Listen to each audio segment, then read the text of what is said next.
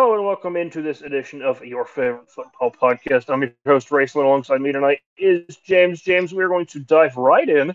Uh, not a whole lot of news coming out uh, in um, the uh, the world of football this week, so I, I figured we'd just go ahead and dive right in and, and, talk about some of the games, both college and NFL, that happened this past weekend. So uh, let's start off in college. Um, what were some of the? I mean, there were a lot of surprises this week, but what was the biggest surprise to you coming out of Saturday? I think one of the biggest surprises for me was the uh, pretender in Texas A&M getting beat at home by Appalachian State. Um, they were number six in the country at the time, and Appalachian State led the time possession. I think they had like 42 minutes per possession, um, 40, 42 minutes of time of possession, and then really they dominated yes. Texas A&M, right? I mean, the scoreboard doesn't say domination, but I mean, if you watch the game in the trenches, they were just moving the ball whenever they wanted to. Um, and this was supposed to be a year where Texas A&M was really supposed to show they were a contender. Uh, you know, they they had a lot of hubbub about you know the recruiting classes. Jimbo Fisher finally making the turn. They beat Alabama last season, and all of a sudden now it's it's starting to look like a rebuild year rather than a reload and, and contend. So that was a huge shock for me. Yeah, I mean, me too. I mean, you, you look at it and and they have one of the highest paid head coaches in, in the NCAA right now in football. Um, they had the best recruiting class going in, into the season. Now, I mean, obviously, not all of those recruits are, are starting, but I mean, th- there was still a lot of promise there for Texas A&M. Now, we know the story, especially when it comes to App State. App State has a big history of big upsets. I mean, one of my favorite upsets of, of all time I mean, I think it would be obvious at this point was when App State beat Michigan back in what 2002, I believe that was 2003 maybe. Um, no, it was a little bit later than that. I yeah, thought it was I mean, like I'm not, 06, I'm not say 05, 06. It, it, it, it may have been around that time. I, I, I always get that get get the year wrong. Um, but I, I mean, so I mean, I can't say I'm surprised. Obviously, I am to an extent because, like we t- like we said, like we talked about. I mean, it's supposed to be a year where Texas A&M is going to be a contender, and but then again, it's not because again, App State has a history of these big upsets. So, I think for me, the the, the biggest upset, or and, I mean, not an upset really. Well, it wasn't, but the fact that Texas hung around with Alabama all game, and I mean, let's let's be honest, James, you and I talked about it a little earlier. Um, Quinn Ewers doesn't go down, Texas wins that game. Yeah, and and to be fair though, the backup quarterback was prepared, and he came in and played really well, but he ended up getting gimped the, up the, a little bit early, uh, towards the end as well. But let's not bury the lead here. Let Let's talk about that game for a second. For one, terrible officiating. Um, you know, yeah. It, it, for one, if anything, any flag came out late in that game, it should have been a intentional grounding, which by rule would be a safety because it, he was in the end zone. Instead, you get a flag for a roughing the passer call, which then out of thin air gets tossed up. I misheard the official First of all, you don't make the announcement until you know for sure what you heard. Like, because now it makes you look like you're backtracking. And it, it just, yeah. it was not a good look. And I get it. Look, officiating these games, man, they're tough, right? You have to look at everything. You're going to get criticized for everything. I, I, I have a respect for the officials. However, that was a very bad look at a very pivotal point in the game. And then if you want to go on the last drive where Bryce Young drives down the field and, ta- and takes the lead, they have a blatant holding call missed on that right end of uh, well, the offensive right end. Um, that was clear as day was prohibiting him from you know getting to the outside to stop Bryce Young. That was a pretty clear miss. Just, however, I, I can't get behind the notion of the refs cost Texas. Here's why even after all that was said and done, if you don't get the kick blocked, then it's a different story. Yes. They blocked the kick, and that, that was the game changer. That was it. If you make the field goal, that's the difference in the game. So Yes. Granted, not a good look for the officials. Um, it's it, and I can see how people are easily blaming the calls for the loss. However, just make the kick. Just make. I mean, don't get the kick block. Then it is, the, and that's your difference. Yeah, yeah. I mean, well, we'll we can we'll talk about kickers here in a little bit when we get to the NFL because it was huge this weekend. But um, I was reading that the because people were upset that the intentional grounding was not called on Bryce Young. However, I read that um, it was that there was no intentional grounding because, um, granted, yes, there was no receiver in the area, and Bryce Young was still in the pocket. However, it hit one of the defensive linemen for Texas. At that point, that is a a quote unquote uh, pass, a, a, a, a legal pass because it hit a Texas defender. Do I agree with that? No. Is it true?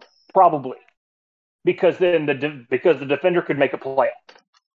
If if the the the defensive lineman for Texas had picked it off and scored, it would have been a touchdown. So I, I I've got to disagree with the intentional grounding uh, argument just because I mean, yes, it, it is a rule. I hate that rule. I think it's absurd. Um, but it's the rule. Uh, as it pertains to the holding call, absolutely blatant, blatantly obvious. Coming off of a corner blitz where um, Bryce Young ducked it. Man, if he would have made the second, it would have been game over. Texas would have won. And and then going back to Texas um, last possession or the possession before their final one to end the game, um, they were set up with a fourth and two in field goal range. Honestly, if I'm a coach, yeah, you you want to you want to kick the field goal and put more points on the board so they have to score a touchdown. But look, their offense had been driving. I would have gone for it. You may disagree with it uh, with me there as a head coach, but your offense is driving. Alabama's running out of timeouts. They had one left at that point. They had one left. And they decided to kick the field goal. Now, again, you may argue with me. A lot of people may argue with me about it. Take the points when you can get them, sure. But when that came up, when that when they came up with fourth and two, once I saw it, it said fourth and two on the screen. I, I immediately thought, go for it. Keep the clock running. You get that two yards, first down, it's game over. Put the ball in your in your quarterback's hands and your running back's uh, gut. Let them get that first down. If you get that first down, game's over. So I'm rewatching that uh the missed intentional grounding call, and it did not touch a Texas player. Yes, it did not touch a Texas player. Okay, I, I at least based I, on the based did, on the replay so. I'm watching, and I've watched it two or three times. I don't see it touching a Texas player because the only player it could have hit okay, was the guy coming in at the end where they try to throw the flag. But even then, I don't. The ball ended up in the.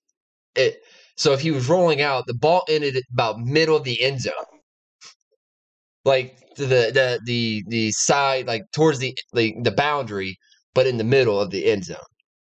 Yeah. So again, okay. I don't know uh-huh. how they're not calling that, and and if any, it, it should have been called, right? I think, and again, it's a bang bang play, but yes, to be, and then this, I'll go back to this. Was it an awful call? Yes. Was it again? The reason people are probably saying it's the difference in the game because two points, Texas wins. But to me, this weekend, Raceland, more than ever, between the NFL and college side of things, look, I get it. You don't want more replays in the game of football because it slows the game down. But yep.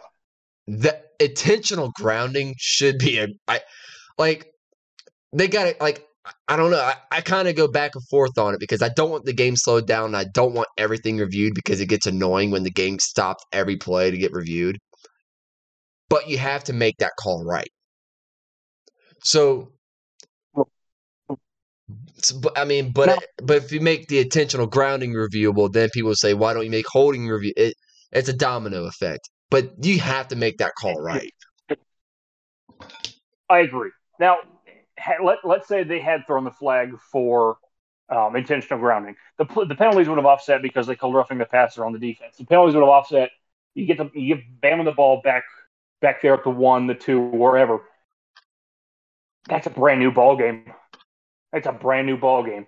Alabama has a chance to then they've got new life, or Texas has new life to go in and try and repeat exactly what they did.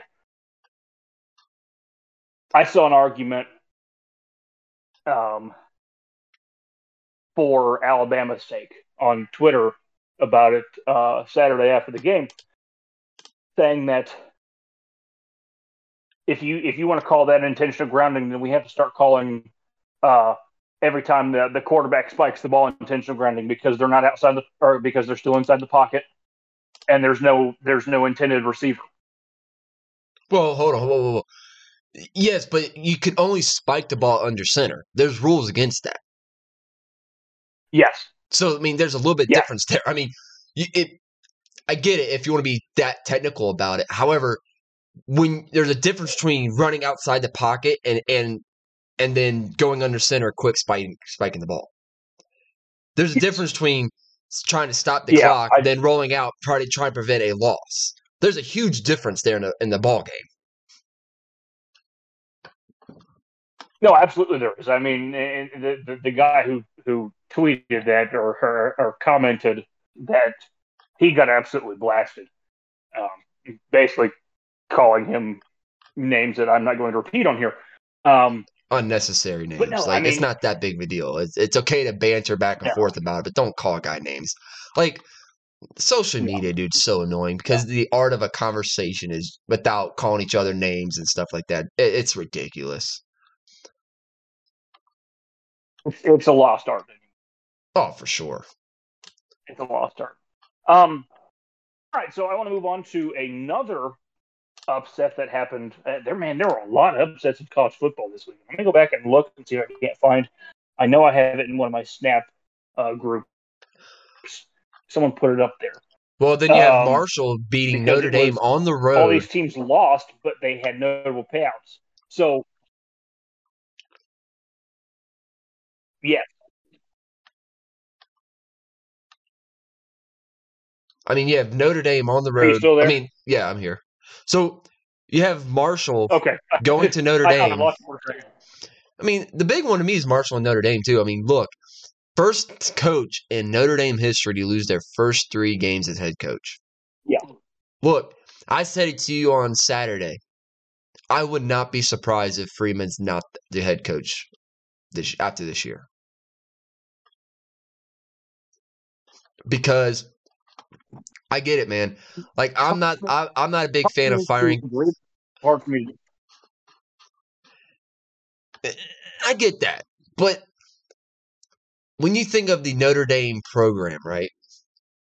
You think of prestige, and they want to get back to that so badly. Man, you just lost to Marshall well, at and, home. And that's why it's hard for me to disagree with you on that because I mean, you go back, you look at guys like Lou Holtz. I mean, he was there forever, what it seemed like, and one of the top 10 greatest head coaches of all time. I mean, Notre Dame has a big history of winning, and you come out and you lose your first three games. Now, granted, last year, uh, his first game was a Pro Bowl, or not a Pro Bowl, excuse me, but a bowl game. Um, so, I mean, it, I'm sure that was hard on the players to have Brian Kelly just up and leave. Um, and then him just being thrusted in, I'm sure that was difficult for them. So I'll give them uh, give them a pass for that. Um, playing Ohio State last week, Ohio State, especially at the shoe at night, going to be a tough competition. This is where it starts to, to crumble for him. This is where he has to start building his blocks, building his legacy in his house, you got to build that on solid ground. You can't build it on sand. And losing to Marshall this past weekend looks like he's starting off on sand. Yeah, and And Rayson, the reason I'm over, like, and, and again, this is back to the overreaction, right? However, look, yeah, I, I sent you this on um Saturday, but this is what I'm looking at, right? They're 0 2. They have California at home this week. California's 2 0. I can't, without a yeah. shot of doubt, say they won that game. North Carolina in two weeks at Chapel Hill. Can't say they're going to win that game. Host BYU. They host BYU on the 8th of October, 7:30 kick.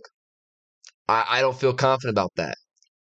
Stanford, who just put up 28 against USC, which USC is not a very good defense, but didn't get blown out by uh, USC. They have them after that. Then you have yeah. UNLV, which that should be a win. Syracuse yeah. at Syracuse, which is a sneaky place to play at times. Yes. Clemson, Navy, Boston College, Boston College. That'll be a toss up. And then USC. So that's a loss. Three or four wins. Like I don't think that, I don't think I don't think that's like if well, you and, and you you also got to take into consideration now they're they're starting quarterbacks out.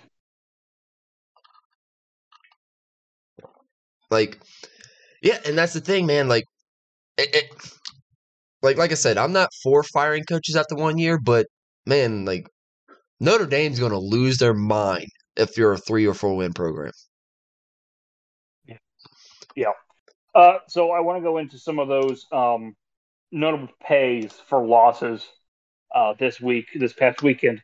So in the game, Texas A&M, App State, App State beats Texas A&M 17 to 14. Texas A&M paid App State 1.5 million to play. Um, Nebraska losing to Georgia Southern, which we'll get into that here in a second.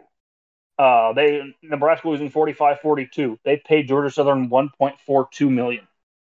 Uh, Notre Dame 26 to 21 lost to Marshall. They paid Marshall 1.25 mil. Uh, gets a little bit uh, less after that, actually quite a bit less. Nevada lost to Incarnate Word, uh, 55-41. They paid them 400,000. Uh, Utah State losing to Weber State. This was a big one. Uh, they lost 35-7. They paid Weber State 39,000 or uh, 390,000. Sorry, excuse me, 390,000 to play them. And then Bowling Green played Eastern Kentucky. They lost 59-57. They paid uh, Bowling Green paid Eastern Kentucky $350,000 to play them. That's a lot of money. Yeah. That teams are paying other teams to come in and beat them. Usually, when you do that, you say, "Hey, you know, uh, Nebraska saying to Georgia Southern, hey, come play us. We'll pay you 1.42 million dollars." Because there's there's a chance that, or there's a uh, at least at the time, you, we would think a, a, a, solid chance that Nebraska would have beaten Georgia Southern. They didn't. You know, Notre Dame to beat Marshall. They didn't. Texas A&M to beat App State. They did. Uh, so I want to talk about the Nebraska Georgia Southern game. Not, maybe not necessarily the game, but the outcome of the game. Um, Nebraska again losing to Georgia Southern 45-42. Seemed like it was on the horizon. Uh, the next afternoon, it was afternoon for us here in, on the East Coast. Uh, Nebraska fired head coach Scott Frost. You and I talked about this a little bit when we previewed the Big Ten uh, a few weeks ago. Yeah, go ahead and check that episode out if you haven't, by the way. Uh, ch- check out the other episodes too while you're at it. We we we didn't get to finish um, reviewing and previewing. Uh, we didn't do what we we didn't do the Big Twelve and the Pac twelve, correct? Yeah, we didn't get to do those things just because with everything going on and um, with the I mean we, yeah we had because we had the collab thing with um the Not Your Average Sports Fans podcast, which if you haven't checked those out between any of the collabs we've done, I think we've done two now. Go check those out. Those are always those are always entertaining shows. Um, but with everything going on between my high school season starting back up, um, it's been. I mean, Rachel, you know this because personally we're we're pretty close off the air, right? Uh, hectic, yes. hectic. Um, in a good way. It's fun. It's a fun hectic, but no, I mean it. We we we talked. I mean, honestly, Race, a lot of things we talked about last episode. I was thinking about this driving home today, and we talked about the overreactions, right? For what, for example, right? We talked about the potential of the Scott Frost thing coming to an end pretty quick, and it did after the loss to Georgia Southern. And but the crazy thing about it is Georgia Southern after that game, they fired Scott Frost. They had to pay him 15 million plus for a buyout. If they would have if he would have survived till after October 1st, they would have only had to give up 8 million dollars. Mean, the question then would have been could Nebraska really ideally would they want to keep him? And I think obviously the answer here would, would be no because they fired him. The, the, the, the I want to look up their, their their their schedule for the next few weeks. Well, they have, through the they they have Oklahoma this week. Actually, yes, that that um, I, I believe I have that in as our um one of our pick'em games this week. Uh, so thing that is, game though, will probably, that game will probably or that episode will probably come up what Thursday. Yeah, I I usually try to get this past Thursday. I was a little late because I had to edit it and stuff. Um, okay. However, I solved the issue, but uh, yeah, it, it will come out Thursday morning. Hope, knock on wood. But the the, the buy them paying out that much money for the buyout signifies this. That was their message to the fan base. And to be fair, I don't blame them. Look, no, I don't either. Look, for one, the buyout's great, right? I mean, it, it, Scott Frost gets a lot of money. Yeah. However, the thing that no one talks about is they're not dragging him on. They knew after he knew after that. I guarantee if if he was being honest, he knew that was probably it. Don't drag him on. Don't drag the kids on. You know, the the, the college players are still, you know, I, I, call them kids because you know, but they're don't let those young men have to deal with that drag through the year. Now so, that now they know, and the recruits know, and yeah, and you know what? I'm not going to pick them to win. Spoiler alert. But I would be I would not be surprised if they went out there and played their asses off this Saturday. I'm I'm not sure who they appointed as interim head coach. I'm going to assume probably the offensive or defensive coordinator. Um, and then it's going to be interesting to see who who they um, replace him with come next season. Uh, looking at their schedule, they do have Oklahoma this week at home. Um, they have a bye week the week after, and then October 1st, they play home against Indiana. So they would have drugged the kids on, the players on, the fans on for uh, two more games. So, I mean, they're five games in at that point. They're one and two. They lost to Northwestern um, in week zero in Ireland, which a game they probably should have won. Let's be honest. It's just they got outplayed. Uh, they beat North Dakota. They beat an FCS team. Fantastic. Um, and then to lose to Georgia Southern. Losing to Georgia Southern definitely was the, the, the final straw because it's unheard of and shouldn't have happened. So the um, interim head coach for Nebraska is Mickey Joseph. He was on the defensive side of the football. Um, okay. But listen to this. I mean, this is a incredible stat line that no one like. It seems like is getting under the radar. Mickey Joseph, since he's the interim head coach for Nebraska, he is the. This is according to um. This is a tweet from Amy Just on Twitter. Like this is an article I'm finding on Sporting News. Okay. But this person states that Mickey Joseph is the first black head coach in Nebraska history not just in football, though, in every sport in Nebraska. The first. Wow. Wow. I hope he goes out there and tears it up, man. I do. I do too, man. I, I do too. I am now a Nebraska fan. I'm not a Nebraska fan, but I'm rooting. Yeah. So I mean, again, Scott Frost getting fired. Ah, I don't I don't know where he goes from here. To be honest, I don't. Um, and again, like I said, it'll be interesting to see who they they replace him with. I think that if if if the interim doesn't do well, they need to go out and they need to try and find a guy who has quite a bit of head coaching experience. His resume is fantastic, or at least decent at, decent at best, to where he can bring Nebraska back.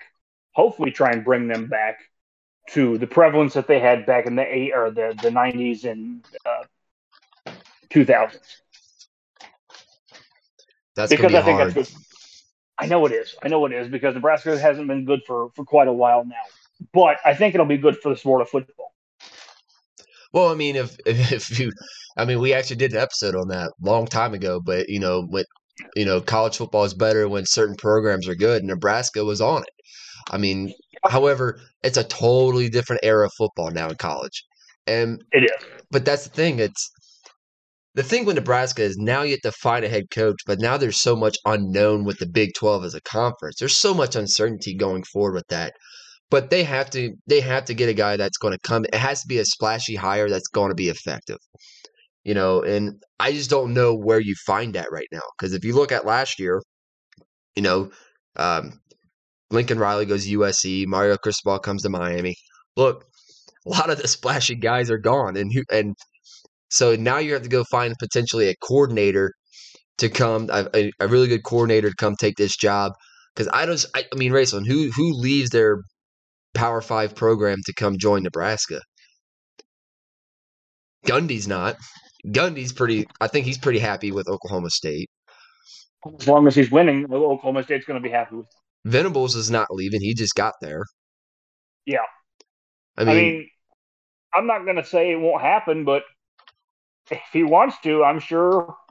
I, I, I should say if they if they want to, because I'm sure he does. But if Nebraska would want him as a head coach, Ed Orgeron is available. I don't think he'll go back to coaching.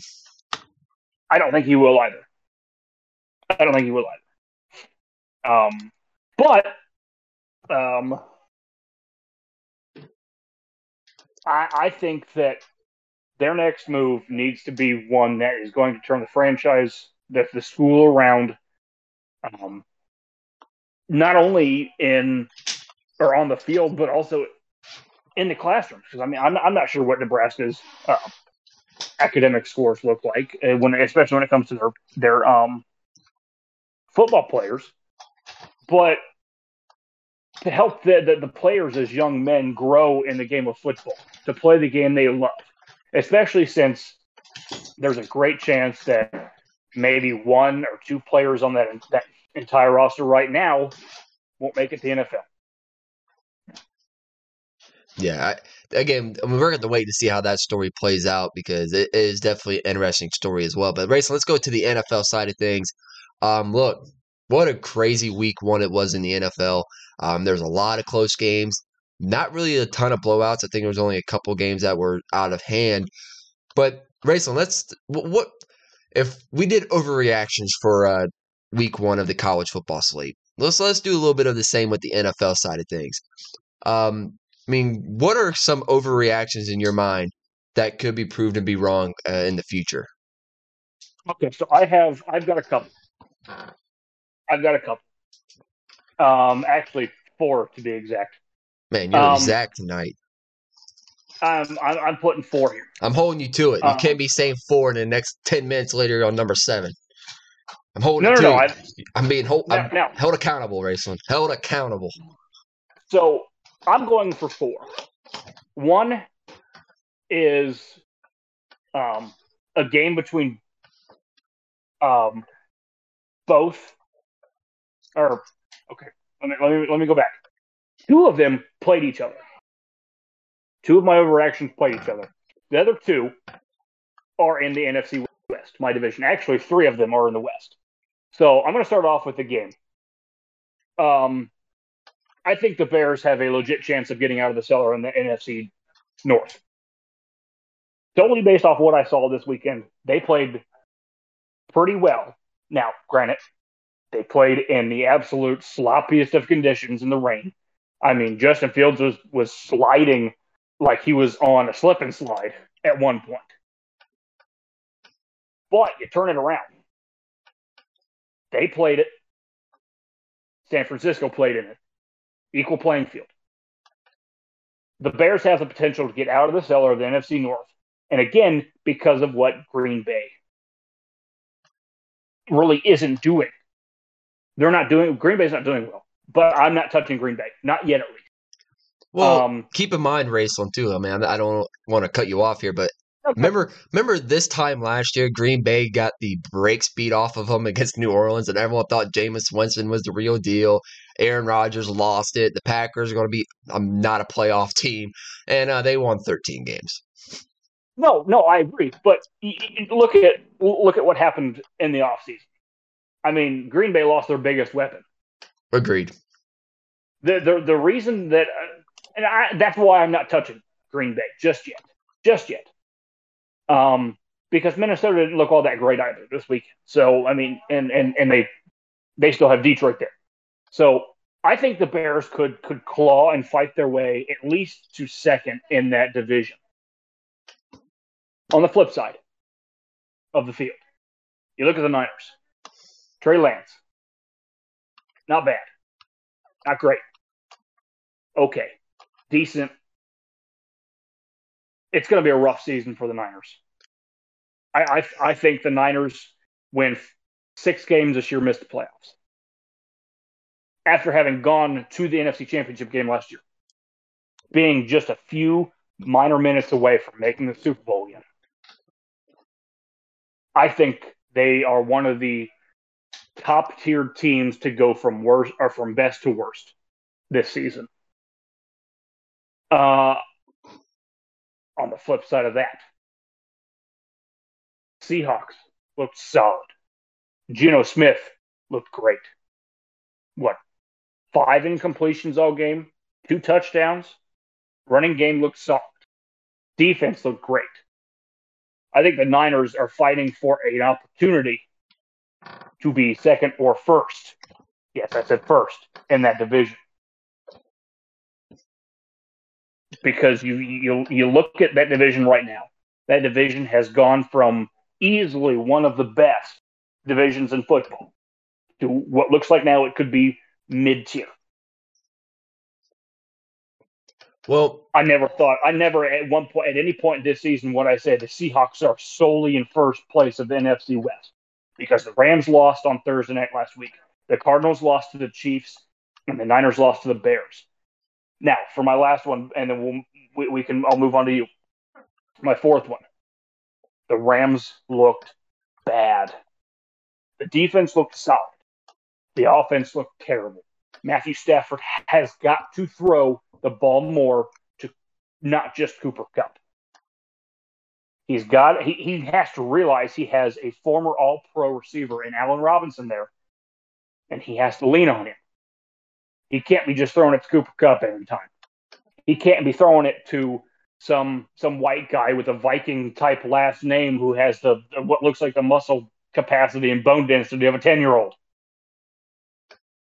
He's got to realize that his off that offense does not solely run through Cooper Kupp. It has to run through him. He is the one. There, there are two players, and you know this a lot of people know this. There are two players that get the ball in their hand guaranteed every single play. That's the center and the quarterback.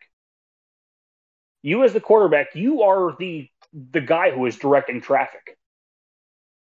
If you're if you're just letting one one lane of cars go and that lane being that, that lane of cars being Cooper Kupp, eventually people are going to get fed up and they're just going to go off themselves. Matthew Stafford has got to realize that if he only targets Cooper Kupp, Cooper Kupp's going to start being defended by two guys. And then he's going to have to look around and say, oh, crap, where's Allen Robinson? I don't know. Cam Akers also has to. Now, I'm gonna I'm gonna go kind of off topic here for a quick second. Uh, Sean McVay said that Cam Akers needs to maximize his opportunities when he gets the ball. I will agree with that. That's a that's a general idea. Yes, maximize it. Cam Akers got the ball three times at zero yards. Now, obviously, that's not something you want to see. But I think what Sean McVay said does not make sense when you give him the ball three times. You are you expecting Cam Akers to have 60 yards every carry to maximize his opportunity to give him more carries? That's outrageous. Five yards, averaging five yards per carry. That's pretty solid. That's great. That's two plays for a first down. Back to my topic with the Rams. I will agree with what he said.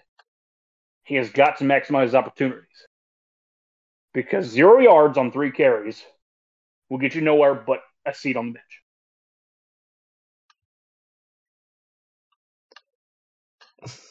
Yeah, I mean, you can't be averaging zero yards on a carry. However, come on, three carries.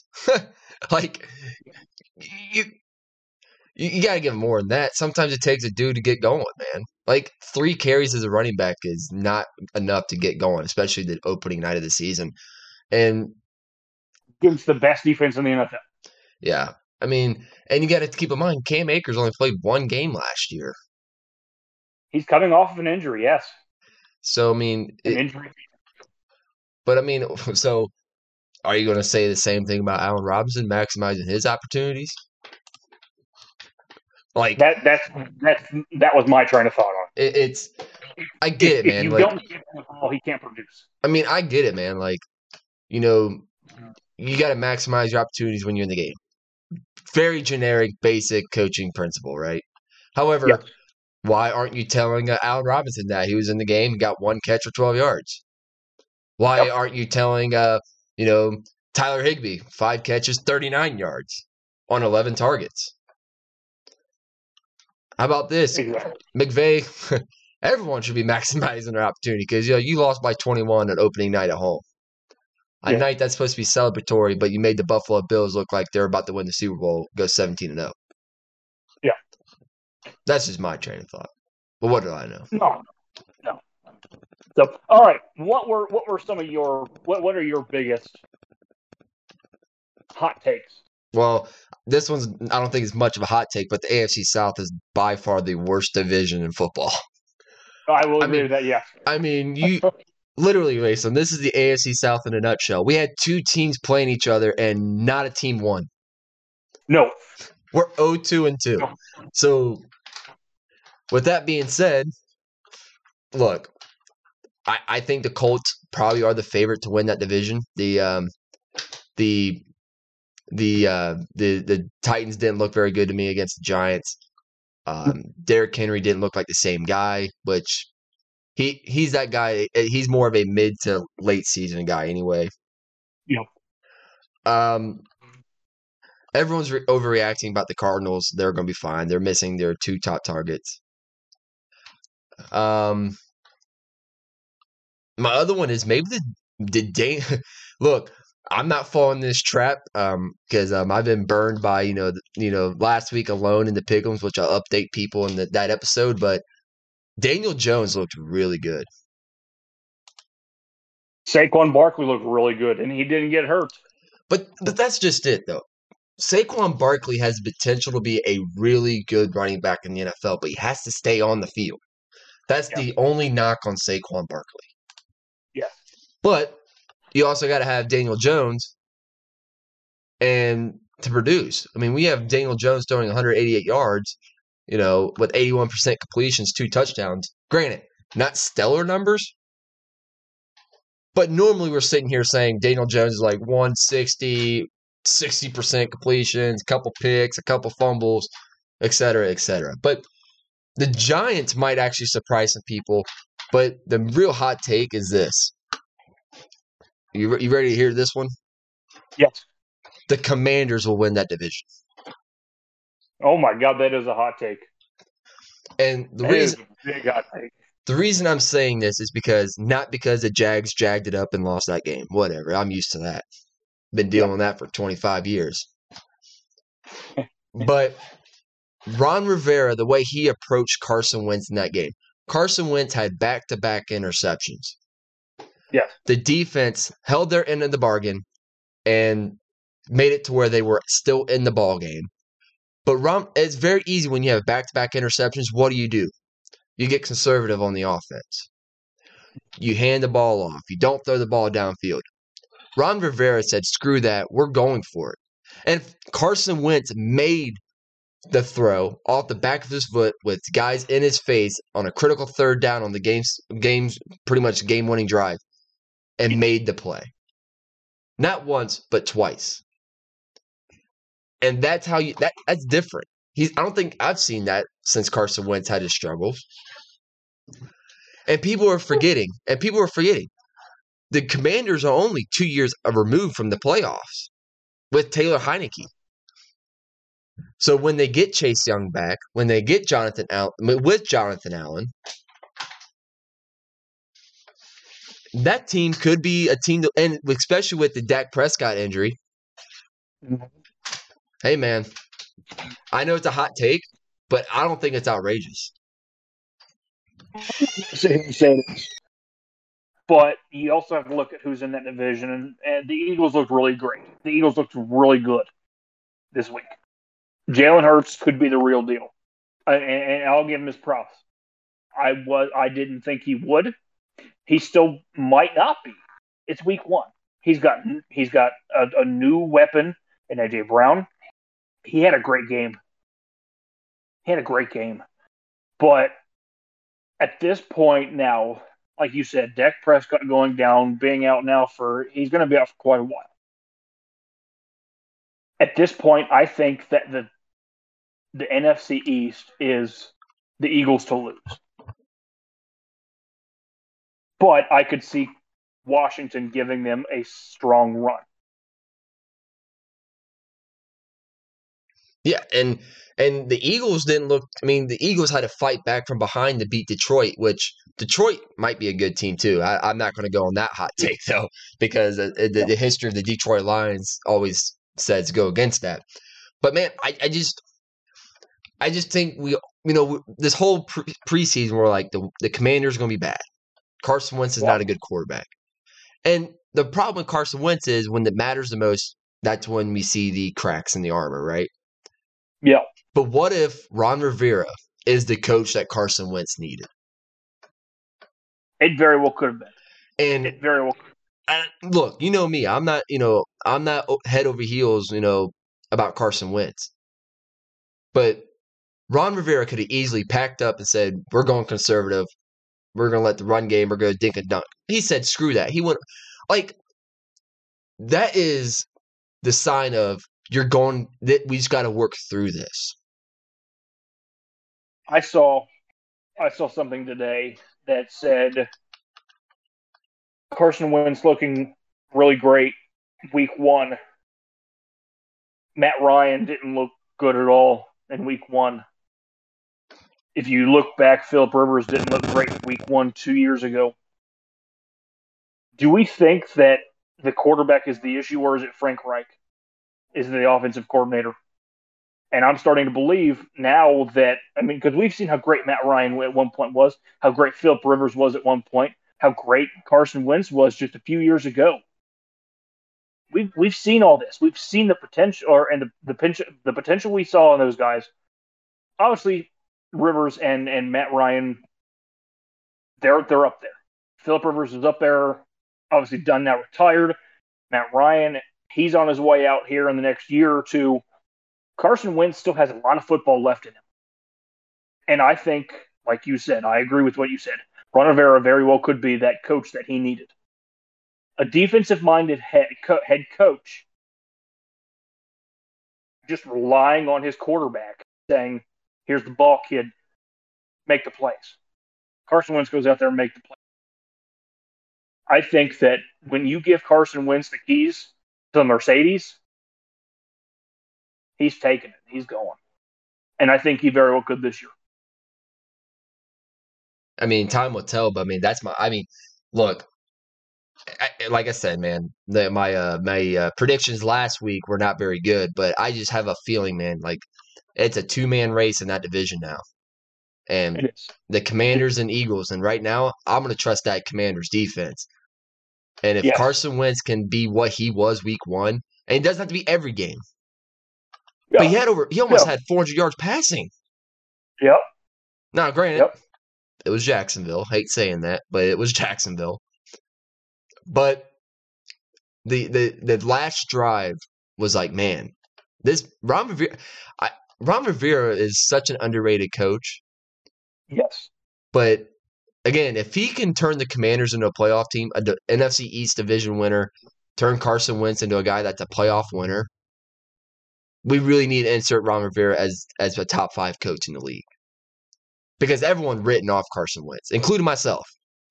I have I had two. And, and like again, like you said, a lot of people had. And and I'm not gonna disagree with you about putting Ron Rivera as a top five coach. I'm not gonna disagree with you. But I mean, time will tell. So, that's that's the thing. Time will tell, which is a great thing about it because we get to watch it. Yeah. So I mean, there were there were some other paths we could have gone down with with overreaction. Um, but it's just,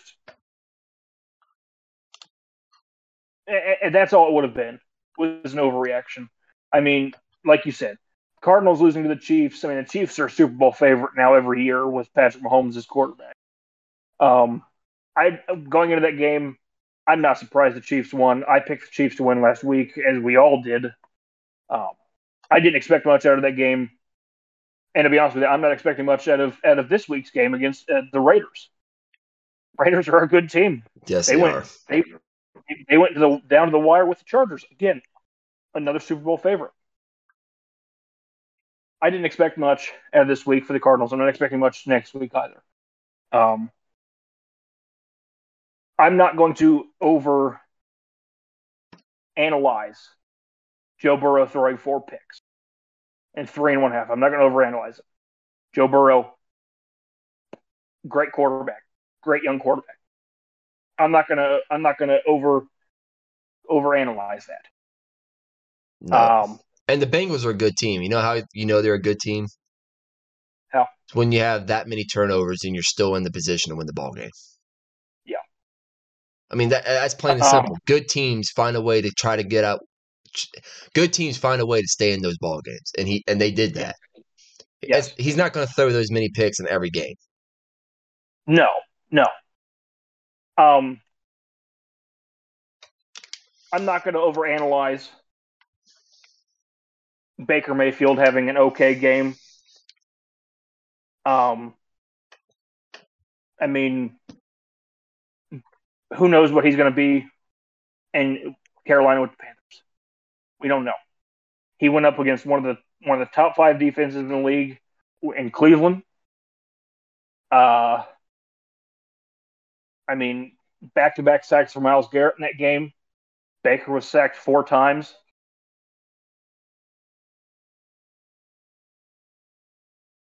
Bobbled snaps, which I mean, it is what it is. It happens. There, there was a lot this week that happened that shocked a lot of people. I think one of the biggest ones was the fact that so many kickers missed game winners, game tires, um, game uh, would would have sent them to overtime. So many missed kicks this week and I want to I want to target one specifically. The Colts and the Texans. Uh, Rodrigo Blankenship missed a chip shot field goal, shanked it left, and as of this afternoon, he was released by the Colts. Now, there are only a select few guys in the NFL who I think, kicker wise, uh, would not have been cut, or if that happened. And one of them plays in Cincinnati, a guy by the name of Evan McPherson. Now, both of his his his kicks at the end of the game, I'm not blaming on him. None of it. Obviously, Minkah Fitzpatrick blocking the one. Can't blame him for that one. The second one, if you go back and look, it was a bad snap. It was a high snap. The holder, as a holder, you don't have a ton of time to get the snap and put the ball down and turn it to where the laces are away from where the, the kicker is kicking the football. It, it, it may not seem like it, but if if the laces are on the side of the kick or on either the left or the right side, it, it, it affects the tra- tra- trajectory. Excuse me, the trajectory of the ball immensely. As the holder, you've got like two seconds to get the snap, put the ball down, and turn it correctly. The high snap didn't give the holder a, a, a great, great time frame to put it down and get it to where McPherson needed it to kick the winner, the game winner. So I'm not blaming McPherson. Boswell, same thing for, for Pittsburgh, doinked it off the, the upright, which, I mean, it happens. It happens. Yeah, a, ha- a, lot, a lot of games this week, like you said, were decided by three points or less.